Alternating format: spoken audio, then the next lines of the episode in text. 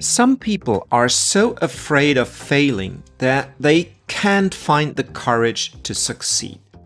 Sometimes to the degree that they won't even start to play, out of fear that something could go wrong, to their embarrassment. They just don't make that call. They just don't publish that post. They just don't hit the record button to shoot that video. Even though their story is great and they've rehearsed it a hundred times, even though their pitch is perfect. Here's the thing the prerequisite of winning is playing. You can't win if you don't play. If you feel like it needs more refinements, then sure, refine it. If you feel like you need more practice, then sure, practice. But eventually, you'll have to go out and play your game.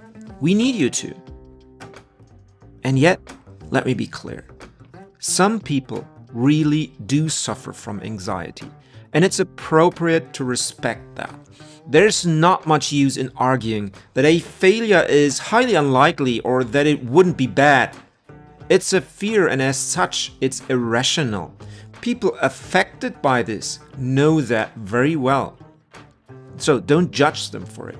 Keep in mind that you're not walking in their shoes. You haven't made their experiences. So you're not in a position to judge their fears and anxieties. But again, if you can find the courage to go out there and play, your chances of winning or succeeding have just skyrocketed. Keep lighting the path.